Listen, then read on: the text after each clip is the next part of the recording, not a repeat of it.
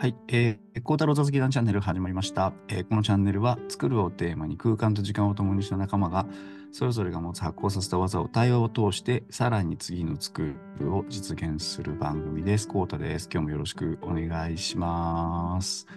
今日はですね、えーっと、ちょっと特別編という形でお送りしたいというふうに思っております。今回お越しいただいたのはゆうさんです。よろしくお願いします。よろしくお願いします。はい、あれいつもありがとうございます。で、特別編と言いながらはい、おなじみみたいな。あ同じみんな 感確かじにはい。で。今回何が特別編かというと、あのー現在、本の要約サイト、フライヤーの、まあ、ブックキャンプっていうラーニングコミュニティがあるんですが、えーここに、えー私たち2人は受講生としてそれぞれ参加をさせていただいているというところがありまして、えー音楽プロデューサーの野村貴文さんの、えー音声配信実践講座に参加をしておりますということで、で今回ですね、えー、Day4 の課題として、あの2人であの話をして収録をして課題を提出しなければいけないということで、まあ、どうせだったら雑技団チャンネルで聞いてもらった方がいいんじゃないかというようなことで、えー今回2人で話をしていきたいと。まあ、通常あの3人で話すことが多いんですけど、まあ、今回は2人ということなので特別編としてお送りしたいというふうに思います。で、えー、と今回がですね、テーマはおじさんの働き方を考えてみたいなというふうに思っていて、僕がテーマを一つ、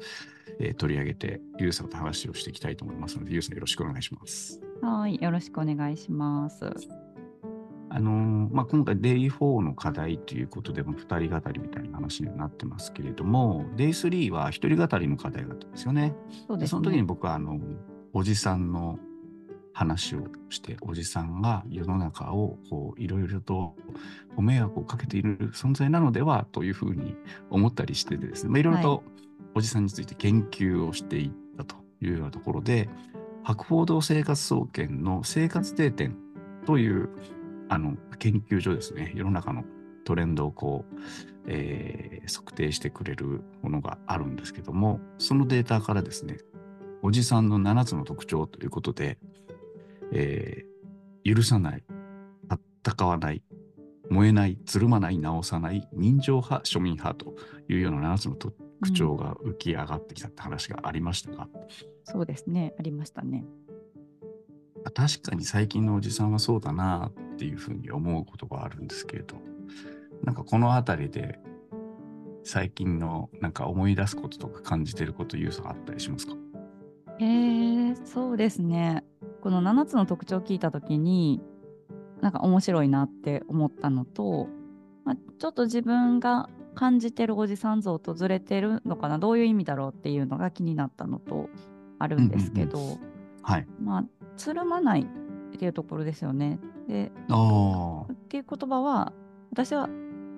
おじさんってつるんでるように見えてうんうんうんうんうん。いて、会社の中とかでもそうですし、うん。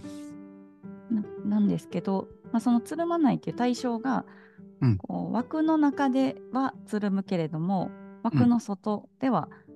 つるまない、つるむのが苦手っていうふうに捉えるとあなるほど確かにそうかもしれないって思ったりとかしたので確なんか一つ一つ深掘りしていったりしても面白いんだろうなって思ってます。そうですね。つるむつるまないみたいな感じで。あの、僕の会社もランチはおじさん同士で結構みんなで集団で行ったりとか、タバコを吸うチームはタバコを吸うチームでつるみながら行ってるっていうイメージはありますね。うん、そうですよね。うん。でもつるまないんだ、みたいな。うん、まあ、そもそも友達がいないみたいなところも話としてはあったりとかしましたからね。うんうんなるほど。でですね、今回は、あの、そのおじさんの話の中でもですね、おじさんの働き方っていう、まあそこを考えてみたいなというふうに思ってるんですけど、はい。あの、今日話すにあたってですね、僕ちょっと知らなかったんですけど、ある映画を見たんですよ。で、その映画のタイトルがですね、サラリーマン。S-A-L-A-R-Y-M-A-M っていう、あの、ドキュメンタリー映画だったんですね。はい。で、2021年に、えーと、コスタリカで制作された映画なんですよ。うんうん、で、まあ、日本のサラリーマンに焦点を当てながら、はい、こういろいろなサラリーマンにインタビューをされて、まあ、外国の方がまとめている映画、まあ、コスタリカの方で制作された映画なんですけれど、はい、これがねですねちょっと僕的には衝撃的で、はい、なんとなくインスピレーションとかこうちょっと面白そうだなまあなんか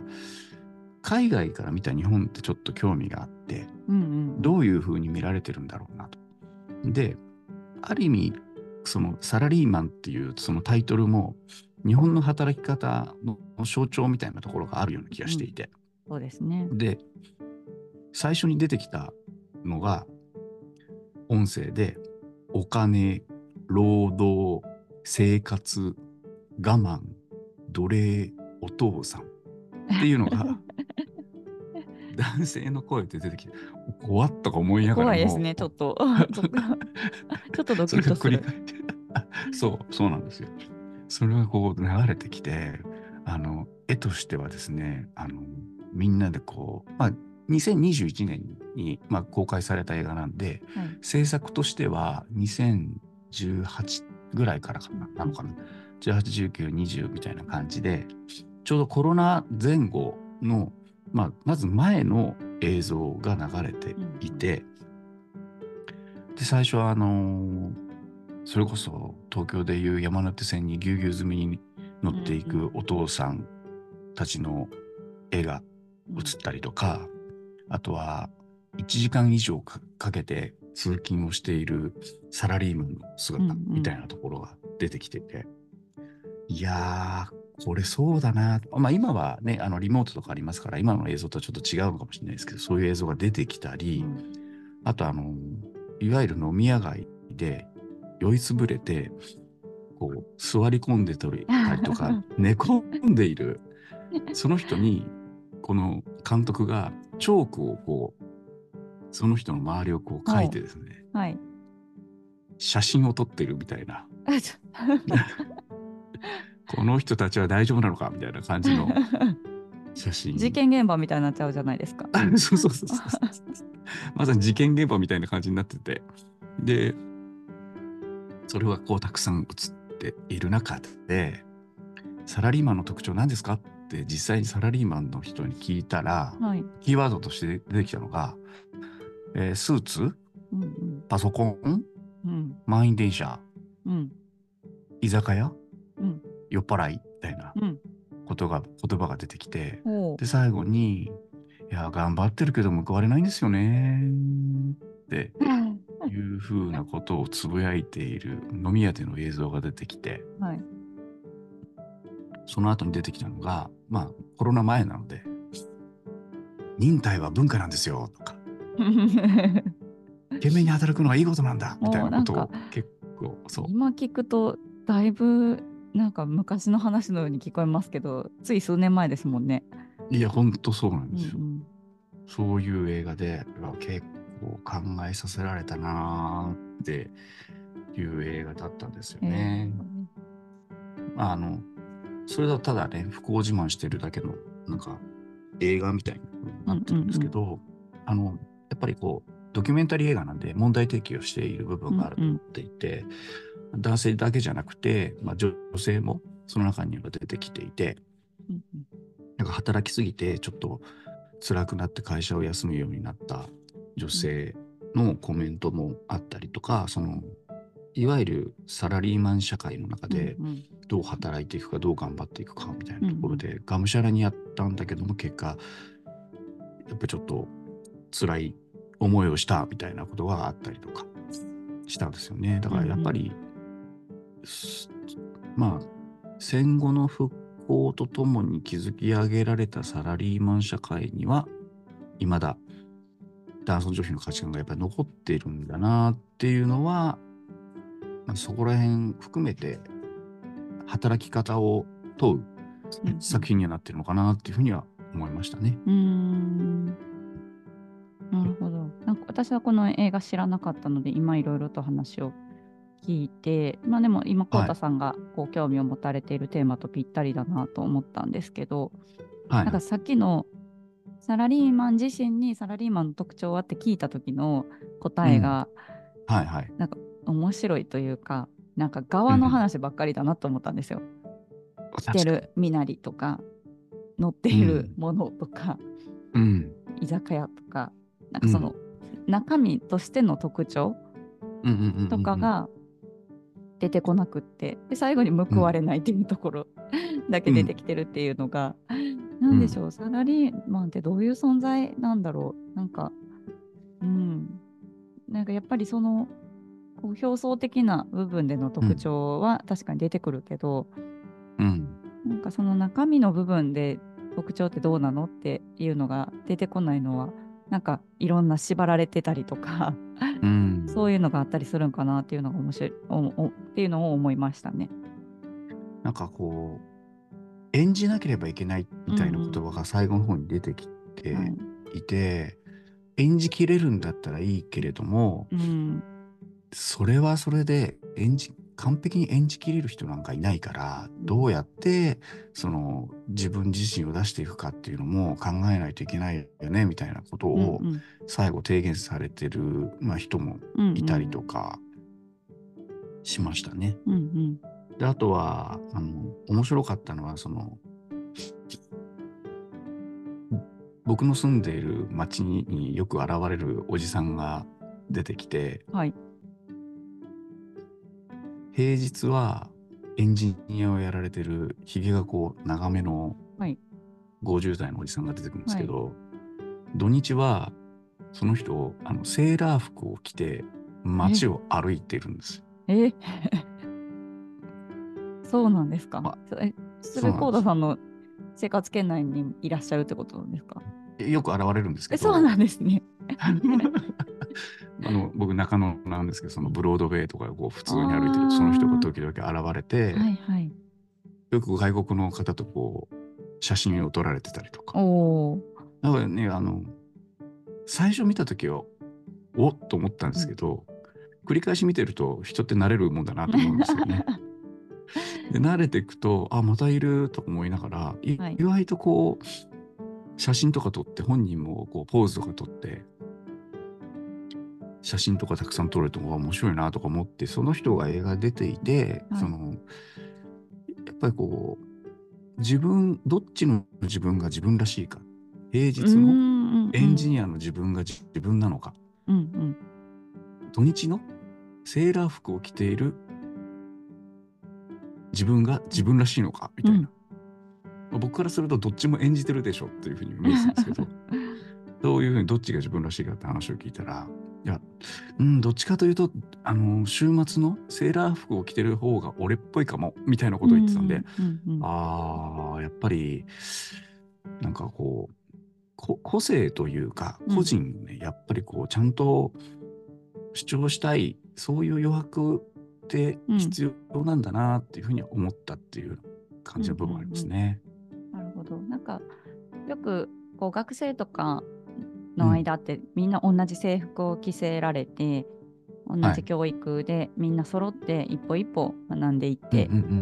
ちょっと出る杭は叩かれてみたいななんかそういうふうに揶揄されることってありますけど、そうですね。サラリーマンも同じようなスーツを着せられて、満員電車にうん押し込められて、っていう意味ではなんか同じ学生時代のそのこう枠に入れられるっていうところの延長なのかもしれないですね。確かに。まうん。あ校則ってありましたもんね学生時代。うんうん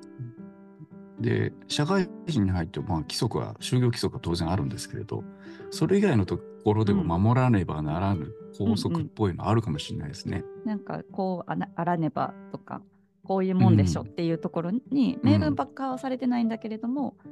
それぞれが共通認識を持ってちょっと逸脱すると、そうやってセーラー服着る人っていううんうんうんうん逸脱してるっていう風になるなっていくんだと思うんですけどなんかみんながなんかそういうものに明文化されていないけれどもサラリーマン像みたいなものをうん思い浮かべていてだからはいさっきの特徴のところでも、なんか枠の側の話というかばっかりが出てきたのかなってああ、確思いまし。たけど。そうですね。で実際、はい、どうぞ。あこちなみにコウタさんははい。そのサラリーマンとしてずっとうん。長年はら働かれてる一面と、はい。まあ、あの会社以外のところでコミュニティを作ったりとか、い。ろんな、あのところに飛び出していらっしゃると思うんですけどサラリーマンの自分はやっぱり演じてるなって自覚されてたりとかするんですか？今は演じてるかもしれないですけど、好きあらば演じないようにしてるところおをおちょこちょこやってますけどね。あそうなんですね。それ昔はどうだったんですか、昔はもう完璧に演じてたと思いますね。うんうんうん、それはおそらく選択肢がそれしかなかったから。演じる演じてそこに馴染んでいくことしか選択肢がなかったっていうことですか、ねそうですそうです、うん。自分の未来の道がそこにしかないから、うん。その枠の中にはまるはまって与えられたその枠の中でどうパフォーマンスを出すのかみたいな、うんうんそこからこう逸脱したらそれこそ転倒事故を起こしますみたいなそんなうん、感じうん。のイメージは昔はありましたね。うん。それがどういうふうに今今も演じてる側面もあるけど演じないようにこう、切り替えられてるわけじゃないですか。そこのどうやってそういうふうにこう変化していったんですか、いろいろ適用があったんですけれど、うんあの、まあ自分自身が一定気持ち的にも苦しくなったっていうところがあったっていう部分と同じタイミングでやっぱり会社以外の人とふあのコミュニケーションを取る人時、まあ、機会かがすごい増えたんですよね。うんうん。あの学校行かせてもらってみたいなところで、う世代の違う仲間と同じように同級生として学んだみたいなところとかだと、人生の先輩でもではあるものの同級生うんですよね、うんうんうん。みたいな人と触れると会社のヒエラルキーとまた全然違うというかうん。考え方を変えないと通用しないというかその学校の中ではというか、楽しめないじゃないですか。なかったんですよ。でそこでちょっと視点が大きく変わっていったっていうのはあるかもしれないですね。うんうんうんうん。めっちゃいい経験ですね。うん。なんかどうしても会社にいると年齢とそのヒエラルキーとが全部イコールになっていく、うんいきますけど確かにその年齢超えて、そのヒエラルキーとかが成立していないような場っていうのってかいうんやっぱりなんかいろんな刺激がありそうだし年上だからといって、偉いわけじゃないし、年下だからといって自分の方が偉いわけじゃないし、うん。うん。それぞれの個人の持っている持ち味とか、うんそういうところに注目してなんかこうコミュニケーションが取れそうなんでそういう場ってやっぱり大事なんでしょうね。いや、本当そう、そうなんですよね。その年齢が上だからいろいろものを知ってるかっていうと、そういうことはなくって、うん年齢関係なく知ってる人は知ってるから、逆にその人からは教えてもらいたいなというふうに思うし、うん気づかないこと気づかせてもらうことはすごくたくさんあるんで、うんそれを会社の中にも織り込んできたのはあるかもしれないです。うんうんうんうん自分自身が。なるほど。はい。太田さんがそうやって会社の中でちょっとずつ織り込んでいる中で、うんなんでしょうそのこうそういうムーブメントというかちょっと派生していってるような実感とかはあったりしますか、あ、それは、あの、手前味噌になりますが、はい自分のチームとか自分が関わった人は、うん、まあ、失敗もあったことも踏まえて、うんうんあの、ちのメンバーとか下の、下とか言っちゃいけないんだけど、メンバーは、なんか、ちょっと変わり者の上司だっていうふうに見てくれるんですよね。なるほど。ちょっとだから話すネタがちょっとうんうん違うからみたいな。みんなの思ってる今までの違反通りのサラリーマンだったり上司とはちょっと違うなっていうのは感じられてるわけですね。そそうなんですよ。だから、なんていうのかな。飲み会とかもほぼほぼしてないまあ、コロナもあったんではいしてないんですけれど、うちのチームは。別でこう雑談をするミーティングを設定して、うんうんうんでまあこういうフライヤーの学びの話もしてみたりとか、うんうん。それこそジェンダーの話してみたりとかこの孝太郎雑技団で取り上げたトピックスとか問いをうちのメンバーにも投げたりするんですよ。面白そでみんなポカンってう。いう。顔をしながらそれが面白いなと思うのは最初はポカンだったんですけど、はい。これ重ねて繰り返しやっていくとまた来たかみたいなあどう来るかみたいな質問がっていう風な感じになってっていつも頭抱えながらうんうん雑談してますけどうんそれはそれでこう面白いみたいでうんでそれぞれのあの個性が見えてくるのでうんそうですよね。価値観とか、うん、だからそこで新たなこうコミュニケーションの形になってるのかなっていうのは最近思いますよね。あ、すごいいいですね。なんかチームとか会社の中でのコミュニケーションってどうしても飲み、まあ、そ仕事以外外れてってなると、うん飲み会の場うんぐらい、まあお昼食べるときにちょっと雑談するぐらいですけど、お昼うんうんみんなと食べに行くわけでもないですし、うんうんやっぱり飲み会の場で初めて雑談したとか、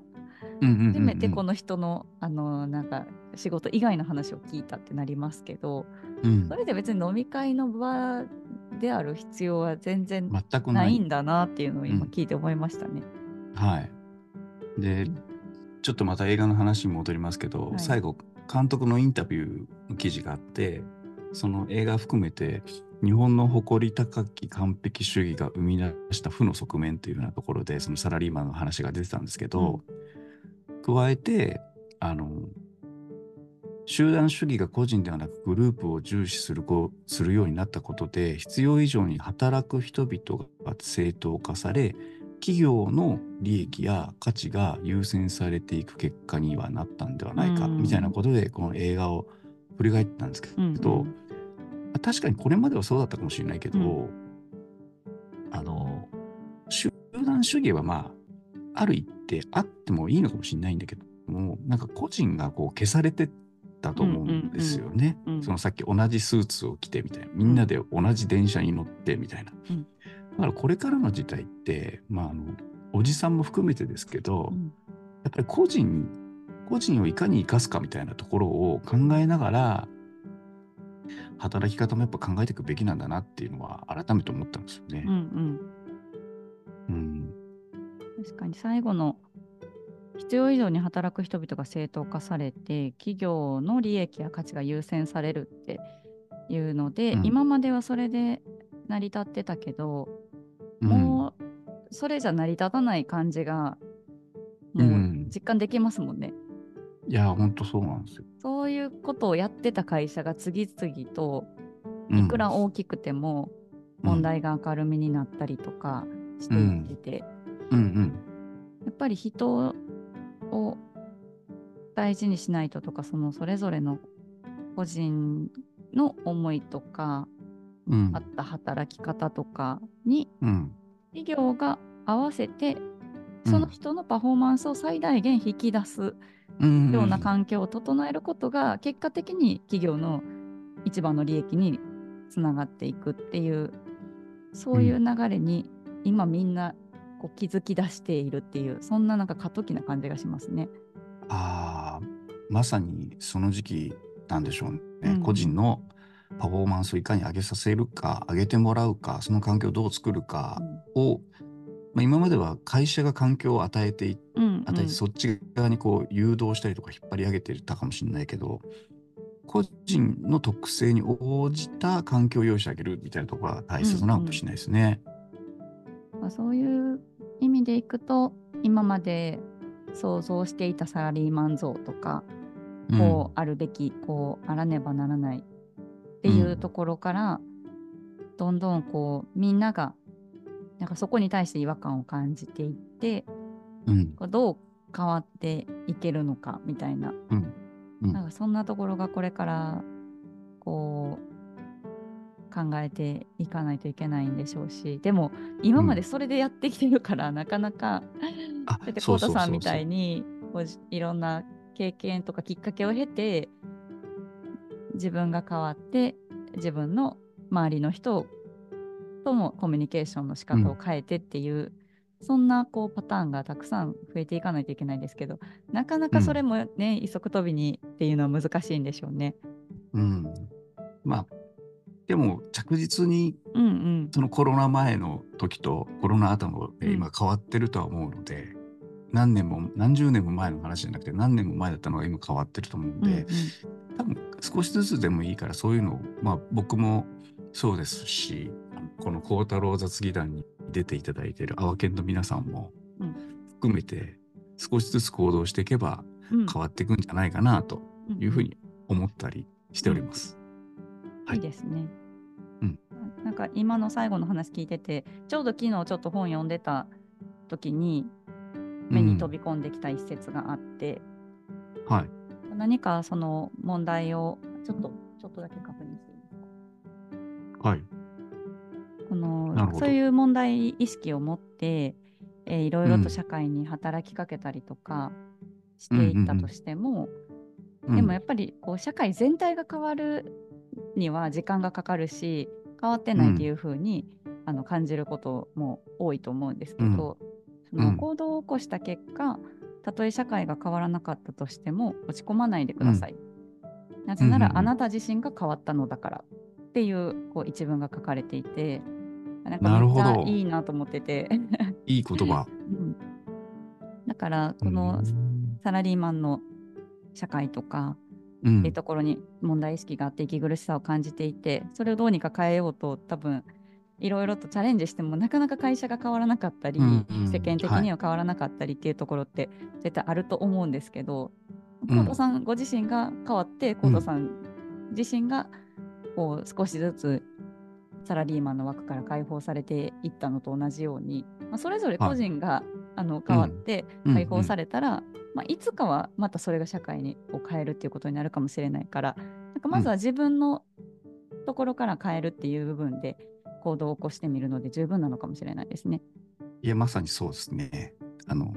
今僕も話聞きながら自分自身がそうだったなっていうふうに思ってたんで、これからも自分自身がこう、できることっていうか、できることっていろいろあると思うので、少しずつ行動を起こしていけばいいかな。でうん、それによって、おじさんの働き方も少しずつ変わっていくんだろうなっていうふうに思ったとうん、うん。いう感じですかね。はい。うんいいですね。今日はこんな形でちょうどお時間もいいという、いい頃だと思いますので、はい、これで今回の収録、孝太郎雑技さんチャンネル特別編終了したいと思います。どうもありがとうございました。ありがとうございました。